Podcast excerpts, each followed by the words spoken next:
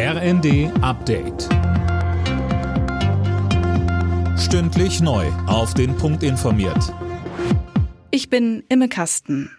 Die USA haben mehrere Luftschläge in Syrien und dem Irak durchgeführt. Das bestätigten US-Behörden. Demnach seien 85 Ziele getroffen worden. Hintergrund ist ein Drohnenangriff in Jordanien, bei dem drei US-Soldaten getötet wurden. Die USA vermuten pro-iranische Milizen dahinter. US-Präsident Biden hatte Vergeltung angekündigt. Die syrische Beobachtungsstelle für Menschenrechte mit Sitz in London erklärte, im Osten Syriens seien bei dem Angriff jetzt mindestens 18 pro-iranische Kämpfer getötet worden. Außenministerin Baerbock warnt Israel vor einer Offensive in der Stadt Rafah im südlichen Gazastreifen. Die Ankündigung habe sie mit Schrecken gehört, sagte sie dem Redaktionsnetzwerk Deutschland. Mehr dazu von Nanjo Kuhlmann. Jetzt in Rafah, dem letzten und überfülltesten Ort vorzugehen, wäre einfach nicht zu rechtfertigen, so Baerbock weiter. Israels Verteidigungsminister hatte eine Ausweitung der Kämpfe auf die Stadt an der Grenze zu Ägypten angedeutet.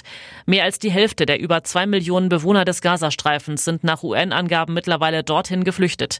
Die Menschen in Gaza können sich nicht in Luft auflösen, sagte Baerbock. Das versuche sie der israelischen Regierung schon länger deutlich zu machen.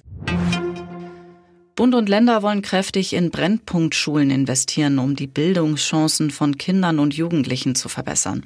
Insgesamt stehen 20 Milliarden Euro für die nächsten zehn Jahre bereit, die unter anderem in die Ausstattung von rund 4000 Schulen investiert werden sollen. Im Freitagsspiel der Bundesliga haben Borussia Dortmund und Aufsteiger Heidenheim unentschieden gespielt. Die Partie in Heidenheim endete 0 zu 0. Alle Nachrichten auf rnd.de